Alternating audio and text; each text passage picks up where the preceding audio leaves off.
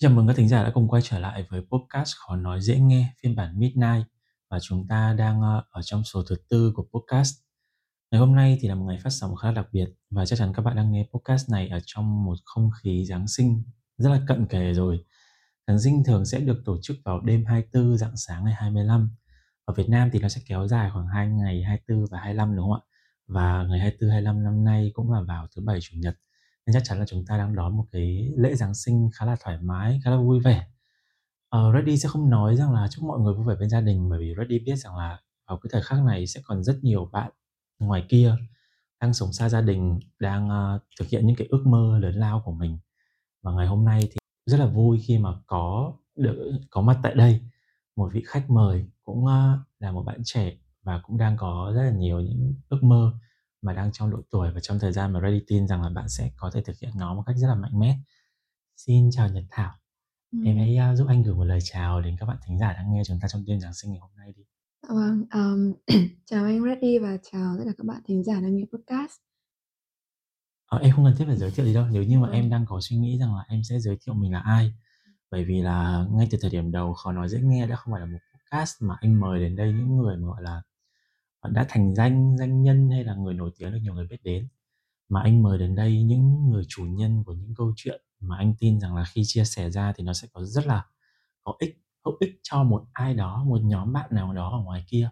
Những người mà họ thực sự có thể lắng lòng lại với anh em mình để lắng nghe được những chủ đề mà đúng nghĩa là khó nói dễ nghe này.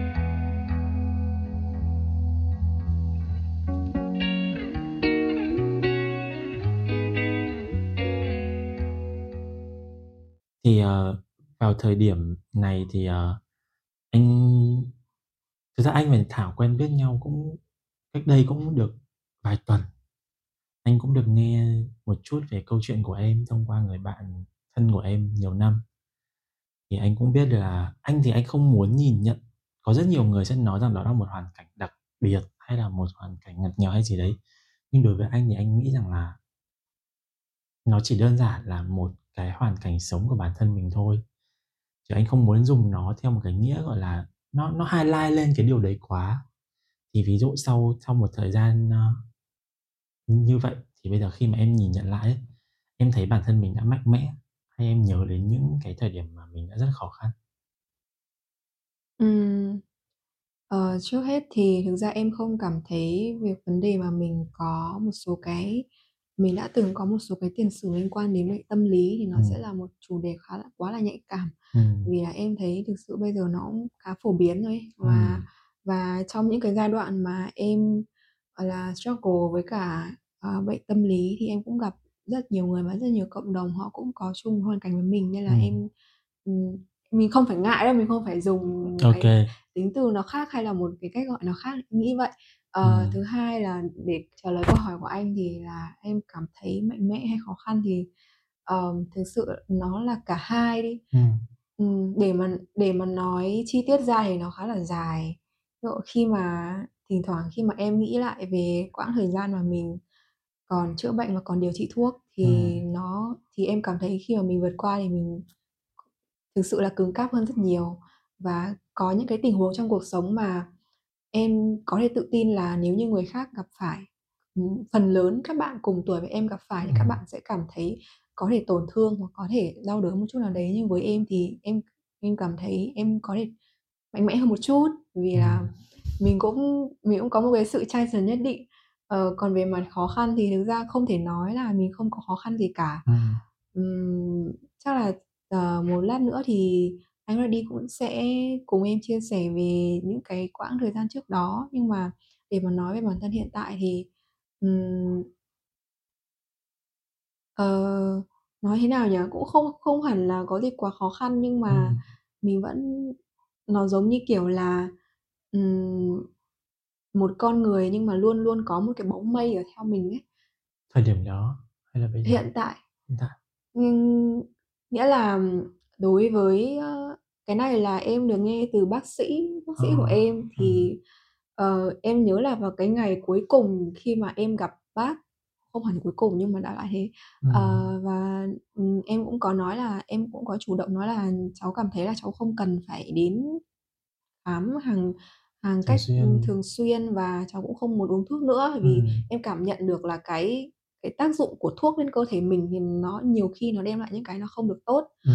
Ừm, và lúc đấy thì bác cũng có dặn em là nhưng mà bác cũng phải dặn cháu một điều là cháu sẽ không thể khỏi hẳn 100% mà nó chỉ là cùng tối đa là 75% và nó sẽ có thể quay lại, nó giống như, kiểu, một con quỷ, nó có thể quay lại bất cứ lúc nào khi mà cháu gặp khó khăn, hay là bất cứ khi nào mà cháu cảm thấy không kiểm soát được tâm trạng của mình hay như thế nào đấy. Nên Ừm. là lúc từ từ lúc đấy thì em chưa hiểu cái vấn đề đấy lắm, cho đến nhiều thời gian mà khi mà em cảm thấy những cái tình trạng của em nó lặp lại. Ờ. Và sau đấy thì khi mà đến cái thời điểm mà em nhận ra là em biết cách phải sống chung với đám mây đấy của mình thì em mới nhận ra là mình nó em chỉ còn là một đám mây thôi, thì em vẫn là em, em vẫn có cuộc sống của em, em vẫn Ừm. có tất cả mọi thứ. Nhưng mà mình sẽ luôn có một đám mây mà thỉnh thoảng nó sẽ đổ mưa một tí. Ờ. Thì yeah, Ô kê. It's no problem. Từ thời điểm mà mà em quyết định em ngưng sử dụng thuốc cho đến Ừm. bây giờ là bao nhiêu lâu rồi? Ôi, em không nhớ luôn ấy, nó cũng lâu nhỉ? Tính bằng Ờ. năm à? Tính bằng năm, nghĩa là Ờ. năm mà em dùng thuốc là khoảng 2018 rồi. 4 năm. 18, Chuẩn bị 19 gì sang đó. sang năm thứ Thì khoảng khoảng 4 năm, 4 năm, gần 5 năm. ừm, 3-4 năm. Ừm. Tức là, ô kê, vậy thì, à, ban nãy trong quá trình mà Nhật Thảo chia sẻ, anh có để ý đến em có dùng một từ đó là từ chai sờn. Ừm. Là em chủ đích dùng từ đó luôn hả? Hay là chỉ là trong cái lúc mà anh chia sẻ thì nó vô tình nói ra thôi? Ơ, nó cũng theo theo flow. À, theo flow rồi, đúng không? Tại vì thật ra anh nghĩ rằng là cái cái điều này nhá, thật ra cái, ờ, cái bệnh về tâm lý hay gì đấy, thực ra thì, ờ, bây giờ mọi người hay nhìn nhận là, kiểu, giới trẻ bây giờ dễ mắc. Nhưng thì anh thì anh nhìn nhận một cách khách quan là không phải bây giờ giới trẻ, các em hay là thế hệ của anh dễ mắc, mà là trước đây mọi người mắc nhưng mọi người không biết gọi tên nó. Rồi, mà cũng không có số liệu nào cụ thể Đúng nghiên rồi. cứu ra. Thì gần như đối với mọi người nó cũng chỉ coi đấy là một áp lực, và việc là ai đó không chịu được áp lực thì người ta làm quá lên hay gì đó, thì nó sẽ dẫn đến một cái, gọi là, trạng thái nặng nề hơn của người thực sự mắc bệnh. Và đối với anh thì cái việc gọi tên được vấn đề luôn luôn là cái bước đầu tiên trong cái việc giải quyết vấn đề đó. Vậy thì thời điểm đấy em có gặp khó khăn khi em thừa nhận không? Thừa nhận rằng mình mắc mắc mắc bệnh tâm lý thế không? Ừm, nice question. Ờ, bởi vì là đây, câu chuyện là như thế này, đấy là em không hề biết không biết. Bản thân em không hề biết là em mắc bệnh trầm cảm, hay Ừm. là đợt đấy là em bị 2 bệnh là trầm cảm và rối loạn lo âu, thì nó là 2 bệnh khác nhau chứ nó không phải Ừm, một. ừm. Ừm, đấy là khoảng trong thời gian khoảng nửa năm đến 1 năm thì, ừm, nói chung là nghĩa là từ bé đến lớn thì em đã ha có một khuôn mặt hơi buồn hơn mọi người ấy, nghĩa là Ô kê. nhìn nhìn nó cũng hơi buồn rồi, nhưng Ừm, mà cái kê. giai đoạn đấy là em còn trông em còn còn thê thê thảm hơn nữa, mà Ừm. mà em thì hay cứ có những cái cảm giác là mình không khỏe trong người. Ừm. Xong rồi xuyên suốt nửa năm đấy là em cứ đòi mẹ phải cho em đi khám, hết bệnh này đến bệnh kia em đi khám rất nhiều. Ừm. Đi khám có những có những lúc thì em đau đầu quá em phải khám chụp chiếu hết, có những lúc em khó thở em không thở được, Ừm. em phải chụp chiếu hết từ tim, gan, phổi của em, có những lúc em đau bụng quá em không chịu được.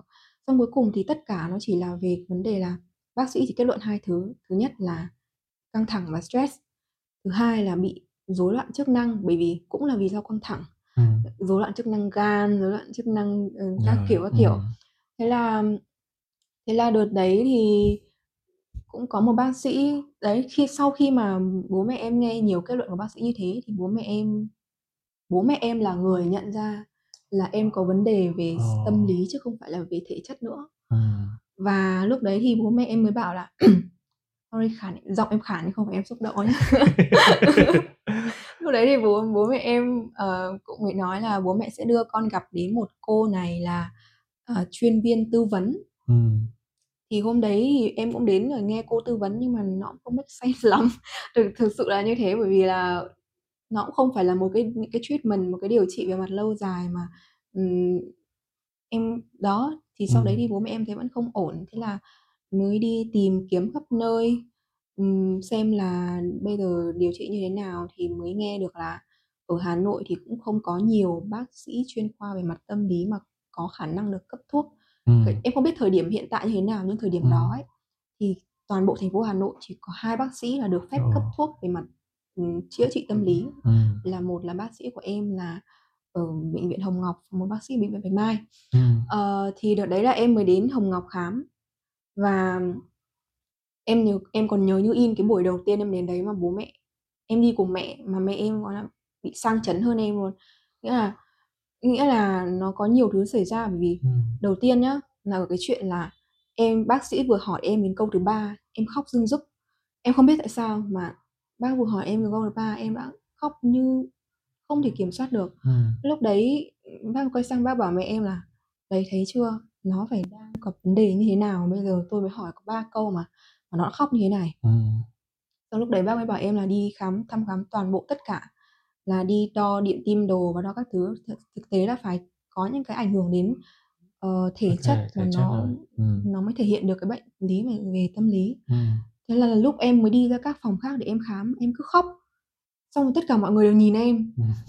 Xong rồi tất cả mọi người đều nhìn xong còn hỏi mẹ em là nó bị làm sao. Xong rồi bác sĩ đo điện tâm đồ hỏi em là "Thế bây giờ là cháu bị bệnh gì? Cháu bị ung thư à hay như thế nào đấy?" Ờ, mà mà lại, ờ, mà bác sĩ kết luận là gì mà cháu như thế. Xong lúc em bảo là em bị trầm cảm ấy, lúc đấy mọi người, cái kiểu, hơi thở phào ấy, kiểu, Ờ, ừ, à, kiểu, hóa cũng hơi hơi ra thở phào, ừ, hóa ra chỉ cũng chỉ là trầm cảm chứ không phải ung thư hay là gì các thứ. Thế là đi khám thì hôm đấy thì quay trở lại cái việc là sốc tâm lý của mẹ em là bởi vì là em phải làm cái 2 cái bài trắc nghiệm mà bây giờ thì hình như em quên tên rồi, cũng không nhớ trắc nghiệm gì nhưng mà trong đấy cũng có mấy câu như kiểu là "Đã bao giờ suy nghĩ đến việc tự tử hay là đã bao giờ thực hiện hành vi tự tử với các thứ hay chưa?" Ừm. Thì lúc đấy thì em có. khoanh là có và nó còn tần suất còn nhiều. Ừm. Và lúc đấy thì mẹ em nghe mẹ em, kiểu, tái mét cả mặt lại luôn, kiểu: Ờ. "Thôi chết, như như thế này không ổn tí nào." Thế là Ừm. Đấy, thế là trong những cái lần mà đưa em đi thì bố mẹ em cũng thay phiên nhau để ngồi với bác để hiểu hơn. Ờ. Chứ bản thân mình cũng chưa có nhiều kiến thức về chuyên khoa nên là Ừm. khi bây giờ mà khi em nhìn lại thì em thực sự biết ơn mẹ em thời điểm đấy vì là, ừm thực sự là nếu như mà không không có một người support Ừm. em, kể cả về mặt tinh thần, kể cả về mặt tài chính, Ừm. tốn kém lắm chứ đùa đâu. Đúng rồi. Mà nói như thế thì em thực sự không thể nào mà mà mà có được em vào ngày hôm nay, thực sự là thế. Ừm, tức là Nhật Thảo may mắn là ba mẹ đã rất là, gọi là, sát bên em. Thậm chí còn là người gọi tên được vấn đề trước em, nhận diện được vấn đề trước em. Ừm, thực ra là to be honest là chủ yếu là là mẹ em. Là mẹ. Ba em thì trước giờ vẫn luôn yêu thương em và chiều em nhất nhà luôn ấy, nhưng mà, ba em thì, gọi là, thời điểm đấy thì ba em chưa có tin về về về về bệnh Ừm. lý tâm lý cho lắm. Thực tế là cuộc sống của ba em cũng có nhiều có nhiều khó khăn và vấp ngã và có những giai Ừm. đoạn mà em tin là ba em từng bị trầm cảm thứ, nhưng mà ba em không không không không định nghĩa nó như thế. Ừm, ừm. Ba em lúc nào cũng chỉ khuyên em là "Con phải vui lên, Ừm. con phải tích cực lên và thì con sẽ hết, ờ, Ừm. vì khó khăn nào cũng phải cố vượt qua đấy mà." Ờ, trời. Chứ còn không ấy. Nhưng mà thời điểm đó thì Thảo và mẹ có, kiểu, close theo kiểu là chia sẻ tâm sự nhiều không? Có, tại vì nếu em không nói với mẹ em không biết nói với ai cả. Ừm, ý anh là trước cái thời điểm mà chúng ta À, gọi trước tên đấy. được cái căn bệnh đó. Ừm, cũng có khoảng 1-2 năm trước đấy là em bắt đầu ở cái tuổi dậy thì của mình ấy, thì mình bắt đầu thân với mẹ hơn ấy. À. Ừm.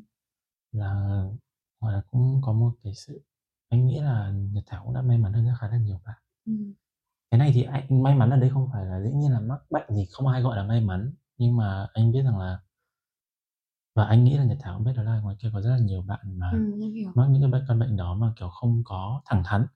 Là kể cả như là gia đình không sát bên được nhưng có khi là gia đình cũng sẽ phản ứng theo một cách giống như những cái người mà em gặp ở bệnh viện. Tức Ừm. là khi mà họ nói căn bệnh của em, họ có một thái độ mà họ xem nhẹ hơn những căn bệnh mà họ tin rằng là nó nguy hiểm hơn.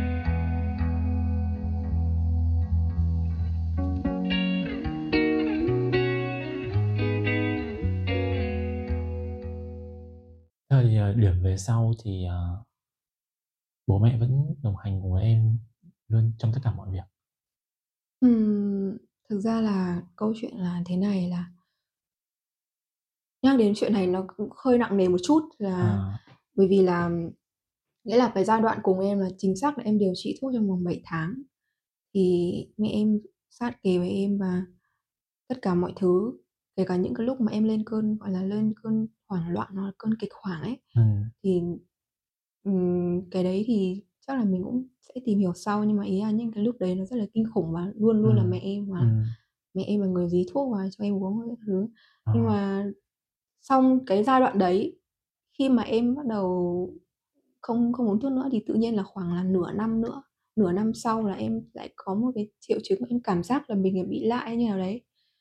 Và lúc đấy thì em cũng có nói với ba mẹ em, nhưng mà mẹ em lúc đấy thì thực tế nhá, em không trách gì mẹ em, Ừm. nhưng mà mẹ em cũng có vẻ hơi, gọi là, cũng khá là mệt ấy, mệt mỏi mà mà cái lúc mà mà cái lúc mà nghĩa là em đấy, và sau đấy thì khoảng trong vòng khoảng 2-3 năm cho đến tận thời điểm hiện tại, Ừm. có những thời điểm em vẫn cảm giác là cái bóng mây nó lại kéo đến thì Ừm. Em chọn cách là em không chia sẻ với cả ba mẹ nữa, vì là cái cái thời điểm đấy em cảm giác là mình đã kéo cái vùng đen đến tận mẹ mình. Nghĩa là mẹ em thỉnh thoảng mẹ em có những cái s triệu chứng mà nó còn giống em cơ, nghĩa À. là mẹ em có cái sự lo lắng thái quá, mẹ em có cái Ừm. sự buồn rầu. Và lúc đấy thì thực sự em lúc mà em nhận ra điều đấy, em thực sự rất sợ. Em cảm giác như mình là một cái cây xương rồng mà mình đâm gai sang những người mà muốn ôm mình ấy. Ừm. Và cái lúc đấy em thực sự cảm thấy tội lỗi cực kỳ luôn mà. Ừm. Nên là sau đấy thì có những thời gian mà khi mà mây đổ mưa thì em tự overcome, em tự struggle theo một cách nào đấy của em, em Ừm. tự self love, self-help và em không không nói với bất kỳ ai nữa. Nhưng mà sau cái lần đầu tiên em làm được điều đấy thì những lần tiếp theo nó rất là bình thường. Ừm, bao giờ cũng phải như thế. Ừm. Nó sẽ đau một lần thôi. Ừm, nhưng mà cá nhân anh thì anh vẫn muốn dành một cái sự ngưỡng mộ cho em. Bản thân anh thì anh không dám nhận là mình đã từng trải qua một cái giai đoạn, gọi là, trải qua căn bệnh đấy. Bởi vì là ai mà trong cuộc sống cũng sẽ có những cái lúc mà tâm trạng bản thân nó trở nên rất là tệ hại, mình có thể làm những cái điều mà nó nó nó thực sự điên rồ. Nhưng mà chúng ta quay trở lại một chút về cái bản trắc nghiệm của em. Ừm. Đã bao giờ bố mẹ hỏi lại em về cái cái điều mà em đã tích có và rất nhiều lần rồi chưa? Ừm, để em nhớ lại nhá. Em đầu tiên là em chỉ biết một điều là bố mẹ em đến thời điểm hiện tại vẫn giữ vẫn giữ cái tờ giấy đấy nhá. Bố mẹ Ừm. không bỏ đi đâu, vẫn giữ ở một cái ngăn kéo tủ. Ừm. Và nhưng mà bố mẹ em thì không có trực tiếp trực tiếp đề cập đến. Ờ. Không có trực tiếp đề cập là cái bài trắc nghiệm hay các thứ, nhưng Ừm. mà bố mẹ em thì ờ, hay có mấy cái, kiểu, nói gián tiếp ấy, Ờ. là là nói gián tiếp là chỉ trích hành vi tự sát ấy. Nghĩa là bố mẹ hay nói là ví dụ mỗi lúc mà thời sự đưa tin hay là như nào đấy, bố mẹ hay hay nói là như thế là bất hiếu hay hay như thế nào Ừm. đấy, đại loại là thế. Nói chung là bố mẹ em rất là sợ mất em, em hiểu điều đấy, nhưng mà thực ra là họ cũng có cái nhìn khá là tiêu cực về cái việc là mình tự giải quyết cái vấn đề của mình theo hướng đấy mà. Ừm. Đó, thì họ cũng mention theo cái cách thì Ừm. Thời điểm mà em bắt đầu có những triệu chứng của bệnh trầm cảm ấy nó có do một tác động gì không? Áp lực học hành, áp lực từ bố mẹ. Thực ra là em ấy, em không biết là mọi người thì như thế nào, mỗi người sẽ một câu chuyện khác nhau, nhưng mà Ừm. đối với bản thân em thì em tự em tự tự xác định thôi, thì là mình không phải là có một cái biến cố gì đấy quá lớn. Ừm. Nó như kiểu ăn mòn ấy, nó Ừm. ăn nó ăn mòn dần dần, nghĩa là từ hồi câu chuyện gia đình thì mỗi người sẽ có một câu chuyện, nhưng Ừm. mà tất nhiên là gia đình em cũng sẽ có một số cái vấn đề nhất định. Ừm. Và khi mà từ bé thì em cũng được chứng kiến những cái cảnh mà nó không được tốt cho lắm, không phải liên quan đến bố mẹ em nha, bố mẹ Ừm. em cực kỳ là không phải cực kỳ hạnh phúc, nói thế cũng hơi quá, nhưng mà ý là họ hòa thuận, họ không vấn đề Ừm. gì cả. Nhưng mà, là, có những người, những anh chị em trong nhà mà họ không không không được em đánh giá là không được tốt ấy, Ừm. họ làm khổ ba mẹ em. Ờ. Và họ có những cái thứ mà em đến nó khiến cho em mà một đứa bé chỉ 5 tuổi thôi, mà đã bắt đầu nhìn và bắt đầu có một cái suy nghĩ là mình phải trưởng thành hơn, sớm hơn để Ờ. mình lo cho ba mẹ. Ừm. Mà đến cái lúc em còn nhớ như in cái hồi năm em lớp 2 hay lớp lớp 1, lớp 2 ở đấy em còn viết vào nhật ký một cái câu là "Ông trời ơi, sao ba mẹ em lại khổ như thế, lại để ba mẹ con khổ như thế?" Mà mẹ em đọc được mẹ em khóc rưng rức. Ừm. Ai bảo mẹ đi đọc trộm nhật ký thôi, nhưng mà ý là đấy. Thật ra ở độ tuổi đó mà em viết nhật ký bố mẹ nào cũng sẽ tò mò hết. Ừm, ừm. Đó, nên là thế nên là ờ, xong rồi từ bé đến lớn em luôn luôn có một cái áp lực là em phải cố gắng gấp 2, Ừm. em phải giỏi gấp 2, em phải kiếm tiền gấp 2, em phải làm mọi thứ gấp 2 để em bù đắp cho ba mẹ em. Nhưng mà đó là áp lực tự em hả? Áp lực từ em. Nhưng mà thường ấy, em biết là gì? Đấy là ví dụ như ba mẹ nhá, mà ừm, ví dụ mà mình mà là người bị động thì ba mẹ sẽ kỳ vọng là mình cố gắng. Ừm. Nhưng mà nếu mà mình là người cố gắng thì ba mẹ sẽ kỳ vọng là thôi mình dừng lại đi đấy, nghĩa là Ừm, ba mẹ ừm, hay ừm, thường ừm. thích ngược lại. Đúng rồi. Kiểu vậy, nên là ba mẹ em không đặt kỳ vọng gì với em, nhưng mà từ bé đến lớn thì em hay tự đặt áp lực cho mình là mình phải cố gắng, mình phải đạt được cái này cái kia. Nhiều khi nó không được như mình mong muốn, thất bại nhiều lần. Rồi cũng có những mối quan hệ không tốt, vì cái cách hành cái tính cách của em nó cũng khá là khác biệt ấy, nó thỉnh thoảng em em là một người có nội tâm mà nhiều người nhận xét là nó quá phức tạp ấy. Ừm. Và thì với những người kết thân với mình thì nhiều khi họ không chịu đựng được cái cái sự phức tạp đấy ấy, nghĩa là họ cảm thấy mệt vì em suy nghĩ nhiều nào đấy. Là cũng có những mối quan hệ không tốt, cũng có những người bạn rời bỏ em, cũng có những chuyện là em rời bỏ những người bạn của em. Ừm. Mà ừm, thế nên là có nhiều cái thứ nó cứ dồn ép, dồn ép. Và đến một ngày thì yeah, nó ảnh cho đến khi nó phản ánh lên cái sức khỏe thể chất của em thì thì mà nó mới được phát hiện. Ừm. Ừm. Nhưng mà thời điểm đấy thì em đã nói là em đã bắt đầu chia sẻ với mẹ rồi, đúng không? Ừm, thực ra là em em thân thiết với mẹ ở những chuyện là em hay chủ động rủ mẹ đi chơi, đi ăn các thứ. Ừm. Còn cái chuyện là cái câu chuyện về việc là nguồn gốc tại sao em đặt áp lực cho mình ấy, thì cho đến năm nay á, em mới lần đầu tiên em nói bố em. Bây giờ mẹ em vẫn không hề biết. Là Là bởi vì là em nhìn thấy những câu chuyện trong quá khứ và em À. mà cho đến năm nay em mới bắt đầu em lần đầu tiên em nói với bố em và Ừm. và mẹ em thì vẫn em không bao giờ có ý định nói với mẹ em, vì nhiều lý do nhất định. À, thế thì anh có thể hiểu là như này, tức là cái thời điểm đấy em chủ động thân thiết với mẹ Ừm. là nó không phải là để healing cho bản thân em, để healing cho mẹ? Vì là trong trước đây mẹ đã có rất là nhiều. Somehow some ừm, thực ra em không em healing em muốn giúp giúp đỡ ba mẹ bằng cách là em cố gắng ở trong việc học, trong việc đi làm của em thôi. Còn cái việc kết thân với mẹ là bởi vì đấy, em vẫn em vẫn em muốn thân với mẹ thôi, em vẫn muốn coi ba Ừm, mẹ là một người bạn của mình. Ừm.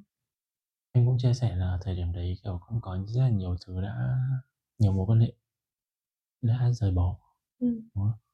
Có một mối quan hệ nào mà cho đến thời điểm hiện tại em cảm thấy là hối tiếc không?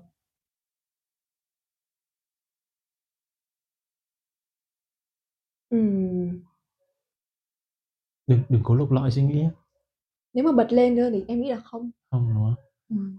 Ờ, thời điểm đấy thì bên ngoài trừ gia đình em thì còn có ai mối quan hệ nào mà, gọi là, cũng tham gia vào việc là giúp em cảm thấy tốt hơn trong quá trình mà mình đang điều trị bệnh không? Ừm, có bạn thân em. Có bạn Thực ra là bạn cấp 2 của em thì bây giờ bọn em chơi với nhau 10 năm rồi. Ừm.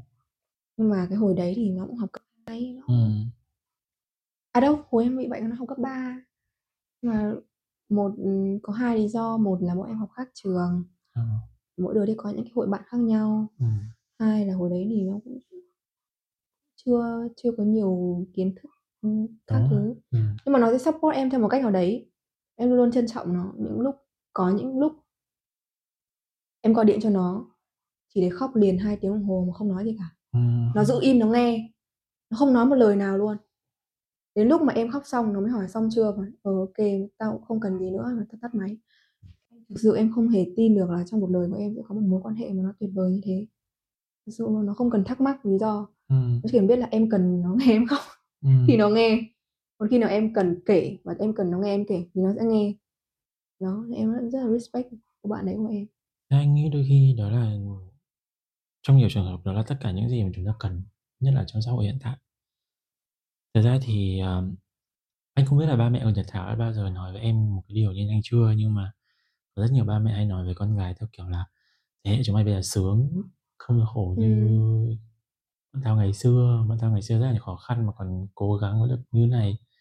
Bây giờ tụi trẻ chúng mày có rất là nhiều điều kiện tốt mà chúng mày còn thế này thế kia, kiểu như, đại loại là yếu kém về mặt tinh thần, về thể thể chất các thứ ấy." Ừm. Ba mẹ Nhật Thảo bao giờ nói điều đấy chưa? Thực ra ba mẹ em thì chưa, bởi vì có thể ba mẹ em nghĩ như thế nhưng mà thứ nhất là em mắc bệnh tâm lý cũng từ khi mà cũng khá là Nhỏ. Ừm, em nghĩ là 16, 17 tuổi thì ừm nghĩa là với một đứa con gái như thế thì em nghĩ là ba mẹ sẽ không nói Ừm. Thứ hai là bởi vì là ba mẹ em em nghĩ là chưa nhìn thấy em sướng nhiều lắm. Nghĩa là nghĩa là từ bé là từ cái hồi mà em học lớp 1 cho đến tận bây giờ là ba mẹ em chưa bao giờ nhắc em ngồi ngồi vào bàn học ngày nào luôn. Em học như điên. À, lên lớp lên cấp 3 thì đỡ, cấp 1, cấp 2 em học như điên, học như kiểu là như kiểu là lắp cái motor vào người em, em phóng mà. Ừm. Mà tất cả những cái giải thưởng, những cái cuộc thi em thi em lúc nào em phải em gồng lên. Ba mẹ em lúc nào mà em chỉ bảo là "Thôi con ơi, con bớt bớt đi, con nghỉ ngơi" chứ ba mẹ em không bao giờ, Nhắc ừm, là em làm thêm, làm thêm gì ừm, đó, không? Đó cũng là một cái điều rất tốt từ phía em rồi.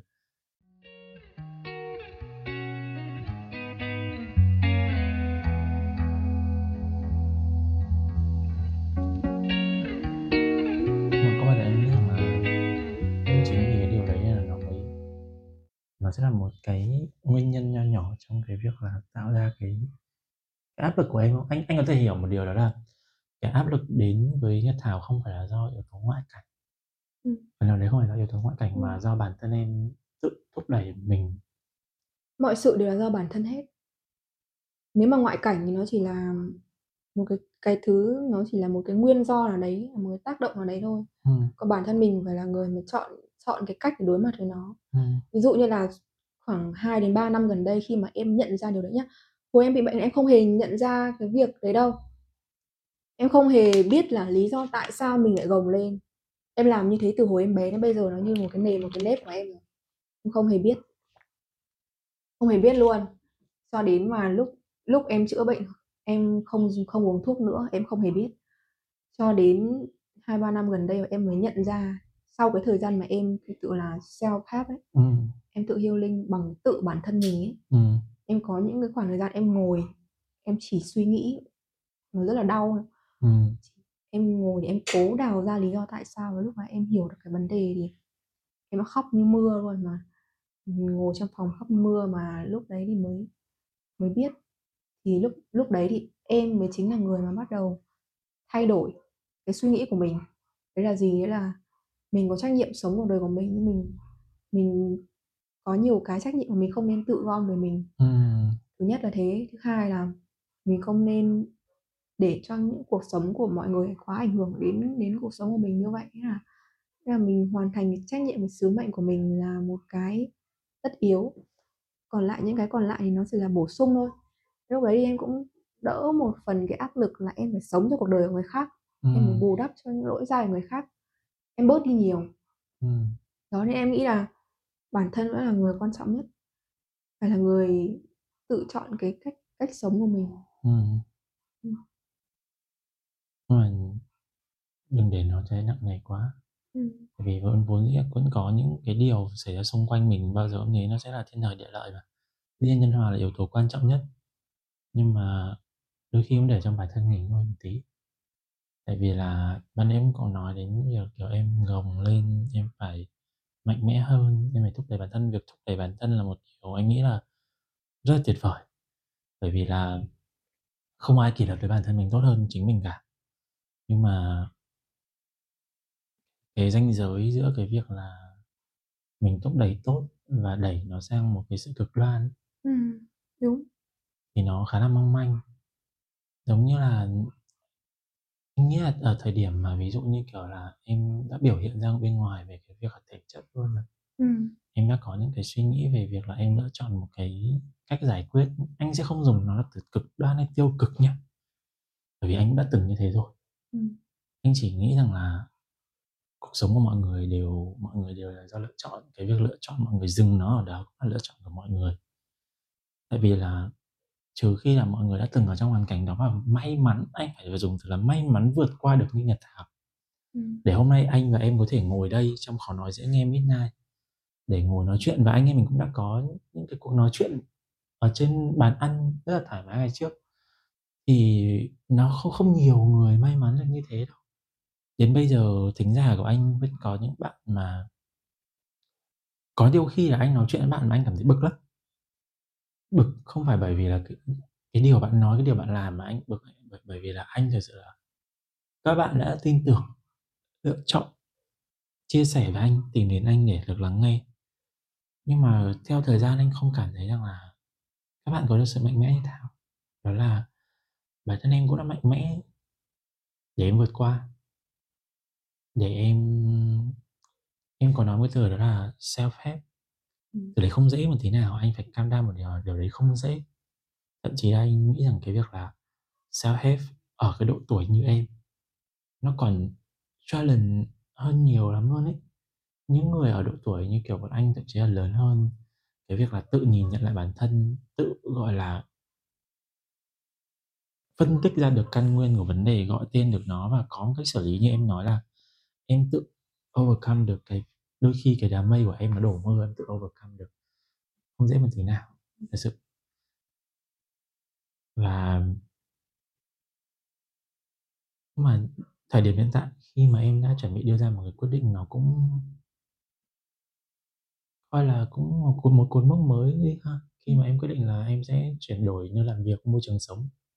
Ở riêng. ờ anh có thể tò mò về phản ứng của, của ba mẹ em không Ừm. anh anh thực sự đã rất tò mò đấy bởi vì là cái thời điểm mà anh em mình gặp nhau lần lần lần trước đến bây giờ nó không cách nhau quá xa. Ừm. thời điểm đấy em vẫn còn trong trạng thái theo kiểu là không biết nên đi hay ở. Đột nhiên anh nghe thấy thông tin là em quyết định là em đi và anh cảm thấy là wow không dễ vì anh vẫn một người đã từng nam tiến. Anh nam tiến và nhà anh không ai ra tiễn anh cả. Những người tiễn anh là những người bạn đã cùng dọn nhà cùng với anh. Lần cuối cùng anh nói chuyện với mẹ anh trước khi anh nam tiến là là một cuộc nói chuyện theo kiểu mẹ anh khóc hết cuộc nói chuyện luôn thì phản ứng của phụ huynh nhà em thì sẽ ra sao Ừm, thực ra là, ờ, mình nói về cái context một chút thì là trước trước khi mà em chuyển đi hẳn thì em có 2 tháng em không 2 tháng mà em không ở cùng bố mẹ, em vào trong Nam ở rồi. Ờ. Thì đấy là cũng là hoàn toàn em cũng tự chủ tài chính tất cả mọi thứ. Ừm. Ừm, mà cái nghĩa là bố mẹ em thì cũng có một cái sự, gọi là, thử nghiệm, một cái sự thử nghiệm ấy là không ở cùng con gái 2 tháng Ờ, các các ừm, kiểu, ừm. thì tâm lý nó cũng có một cái chút thử, gọi là, thử nghiệm rồi. Ừm. Ờ, ừm, sẽ có 2 giai đoạn nha, là một lần là trước 2 cái tháng đấy, là lần đầu tiên mà em sống xa bố mẹ, tại vì em thì sinh ra ở đây và bây giờ ở Hà Nội và từ bé đến lớn thì em chưa từng một lần nào em em không không ở cùng ba mẹ em hết. Ừm, thì cái lần đầu tiên đấy thì em khá là bất ngờ khi mà, ừm, ba em thì tỏ ra rất bình thường: "Ừ, cứ đi, đi 2 tháng trải nghiệm, lớn rồi, có gì đâu, mày lớn lắm rồi", kiểu kiểu đấy. Ừm. Nhưng mà mẹ em nhá, thì ngay ngay từ khi em hỏi câu là "Mẹ ơi, con vào Sài Gòn ừ, Sài Gòn ở 2 tháng." Mẹ: "Cái gì? Không! Không bao giờ" các thứ. Nhưng mà em biết là mẹ em sẽ không không dễ thay đổi nha, trong bữa cơm có cả bố bố lẫn mẹ ở đấy. Em cũng bảo bố em là em cũng bảo bố mẹ em em nói lại, lúc đấy bố em thì tỏ ra rất là easy going, "Ừ, Ừm. lớn lắm rồi." Thì lúc đấy mẹ em bắt đầu xuôi xuôi theo. Nhưng mà nhá cái chuyện mà mình vào 2 tháng Ừm. khác với cái chuyện là mình đi mình không biết bao giờ về. Nên là cái lần lần tới đây này là cũng khoảng, 1 tháng trước, em cũng nói chuyện với cả cả bố lẫn mẹ, thì em cũng bảo là có khả năng là con sẽ vào đấy làm việc một vài năm các thứ. Ừm. Lúc đấy bố em khác hẳn. Tại vì là cái hồi hồi đấy lúc em mới nhận ra là hồi xưa bố mình dễ thế vì bố mình nghĩ là con này đi kiểu gì cũng về. Nhưng mà cái lần này thì mà đến đến cái nỗi mà lúc mà em bảo bố em là dự định của con, kế hoạch của con là con đi 2-3 năm và đến lúc mà lên senior hay gì đấy thì con sẽ quay về Hà Nội, vì con vẫn muốn là cuối cuộc đời của con là con ở Hà Nội chứ con không Ừm. muốn là cứ đi mãi. Ừm. Nhưng mà nhá, bố em nói thế này, bố em bảo là "Ai mà biết đâu được, công việc, cuộc sống nó thuận lợi thì có nhiều thứ nó cũng có thể thay đổi." Ừm. Lúc đấy em trùng cả xuống. rồi mình nghĩ là ừ tất cả những thứ mà mình lên kế hoạch là một câu nói của ba mình mình suy nghĩ lại hẳn ừ. thế bây giờ nhỡ đâu bố nói đúng thì sao bây giờ biết đâu là mình bao giờ mình về Ừ. nhưng mà em cũng thấy cái sự bình tĩnh của bố em cái chuyện đấy nó nghĩa là bố em rất là bình tĩnh. Ừm, nên bố em lường trước cái chuyện đấy rồi. Tại vì cũng gặp trường hợp là nhiều con cái của bạn bè đi xong rồi định cư ở nước ngoài luôn ấy. Ừ. Ừm, tất nhiên là bố em cũng buồn. Mẹ em thì cũng chắc chắn rồi mẹ em buồn. Cũng hay nói mấy cái câu là mẹ lúc nào cũng muốn là con ở bên cạnh là tốt nhất rồi không phải là đi đâu cả Ừ. nhưng mà có một sự thật là ba mẹ em thì luôn tôn trọng những quyết định của em vì là từ khi mà em học lớp 6 từ khi mà em lên bắt đầu lên lớp 6 là em đã bắt đầu tự có những cái quyết định của cuộc đời mình kể cả những cái chỗ chuyện nhỏ như hồi xưa là chọn chỗ học thêm hay học ở đâu đó em là người mà đi tham khảo và em về em bảo bố mẹ em là cho con xin tiền để con học ở đâu à, Ừ. chứ không phải là bố mẹ em bảo em đi học hoặc là lên cấp 3 lên đại học em có những quyết định của em sự nghiệp của em em làm gì thay đổi gì tự nhiên bố mẹ em có một cái niềm tin nhất định là em có một cái Sự Đó. chín chắn. sự chiến thắng nhất Ừ. định Ừm. ví dụ như là chị gái em chắc sẽ là một cái trường hợp khác à, có thể là không tin tưởng cho lắm nhưng mà em thì em nghĩ là ba mẹ có sự tin tưởng và ba em thì có một tư tưởng là mình làm gì cũng được làm sai cũng được làm đúng cũng được miễn là mình có trách nhiệm cuộc đời của mình Ừ. thì có lẽ là ba em nhìn thấy được điều đấy ở em nên là em cũng thoải mái hơn hiểu đấy Phần phản ứng của mẹ sao? Bây giờ mẹ cũng chỉ nói như thế thôi. mẹ em thì xuôi cho em như một cái cách khác như ba em thì ba em là gần như là chỉ biết là tín nhiệm em Ừ. nhưng mà mẹ em thì theo cái kiểu là vì mẹ chiều mình Ờ. vì mẹ kiểu cũng là muốn Con- tốt nhất con cho con vui, cái thôi ừ. muốn con vui thôi nên là mẹ thế nhưng mà thực sự là em nghĩ là mẹ em vẫn sẽ buồn. Hay hay nhớ. Mà bản thân em cũng là một người em cũng định em hướng cũng sẽ buồn thôi. định hướng về gia đình.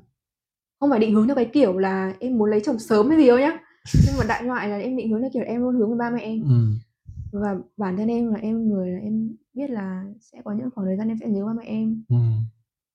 nhưng mà mình vẫn biết là trong những giai đoạn cuộc đời thì mình ưu tiên cái gì trước đấy Và em đang ưu tiên sự nghiệp.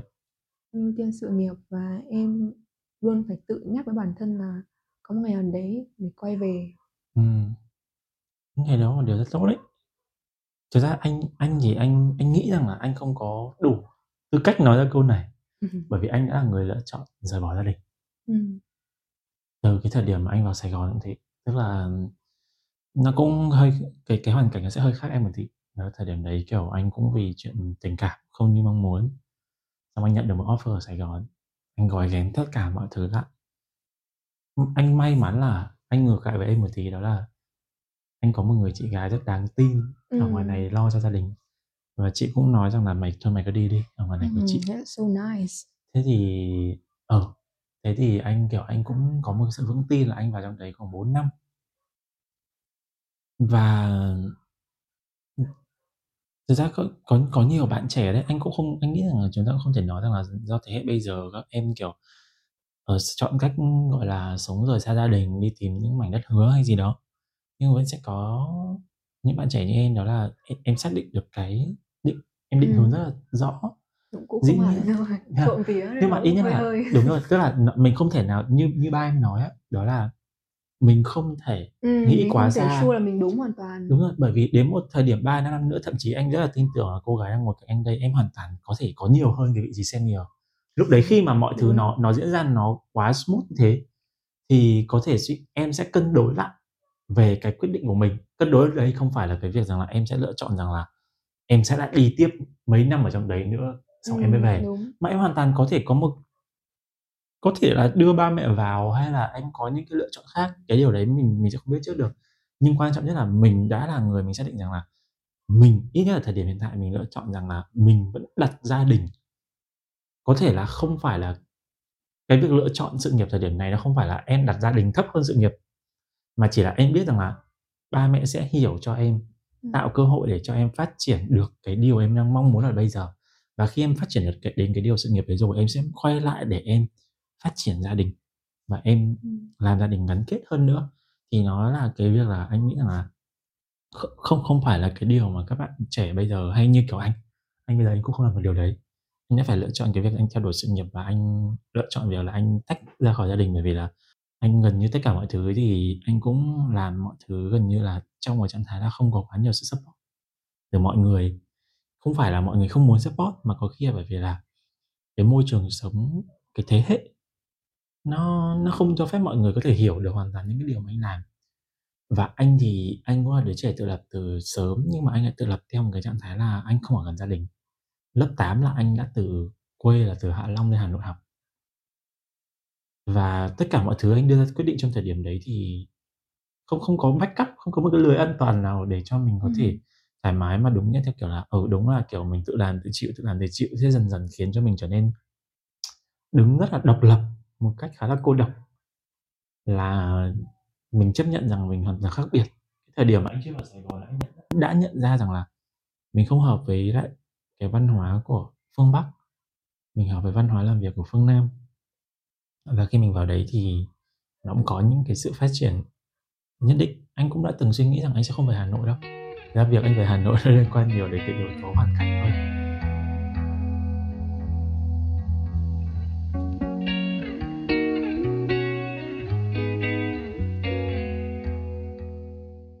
Trong khi mà em bị, à, em có một đám mây đen như thế rồi, thì em cũng chia sẻ là có những cái mối quan hệ mà em họ rời đi và em lựa chọn rời bỏ. Thì sau đấy thì sao? Cái việc, gọi là, building, xây dựng một cái mối quan hệ mới nó có gặp trở ngại gì không? ừ, em có thể khá sure một điều là đến 80% circle của em hiện tại mọi người không không biết câu chuyện đấy. Em lựa chọn không chia sẻ hay Nghĩa là em luôn có một niềm tin là có bạn thân nó sẽ chơi với em cả đời. Kê. Mà em chỉ cần một người bạn thân thôi. Ờ. Em đâu cần gì nhiều, đúng không? Bởi vì là nói chung là em nghĩ là đây là không phải là nó đúng với tất cả mọi người, nhưng mỗi người sẽ có một cái tính cách, một Ừm. cái định hướng khác nhau. Ừm, nhưng mà bản thân em là một người khá là hướng nội, 73% hướng nội mà. Mà với những người hướng nội thì người ta chỉ quan trọng đến cái quality của cái relationship, Yes. cũng không không phải là cần quá nhiều. Mà Ừm. em nghĩ là em chỉ cần một người mà em có thể tin tưởng đến 95%. Còn lại thì tất cả các mối quan hệ thì em đều không đặt kỳ vọng quá nhiều. Ừm. Không phải là em không tôn trọng họ, mà là em không đặt kỳ vọng là tất cả mọi người đều phải đối xử với em giống như là các bạn em đối xử với em. Ừm ừm. Nghĩa là mình hoặc thậm chí là một ngày mà em không nó em không có nó nữa, ôi, em không dám nghĩ đến luôn. Em yêu nó còn hơn cả tất cả những người yêu, cũ và tất cả người yêu cũ của em, tất cả mọi người. Yêu nó chỉ sau bố mẹ em thật sự. Ừm. Mà đến cái lúc mà cái thời điểm mà, ừm, em nghĩ là đấy, mình sẽ bắt đầu em nghĩ là cái sự kỳ vọng rất là quan trọng. Ừm. Khi mà mình đặt kỳ vọng vào mối quan hệ nào nó sẽ ảnh hưởng rất nhiều đến cái cách mình đối xử với mối quan hệ đấy. Ừm, đồng ý. Bây giờ mình đã không kỳ vọng, mình chỉ cần là mọi người cứ gặp mình thì chào, Ừm.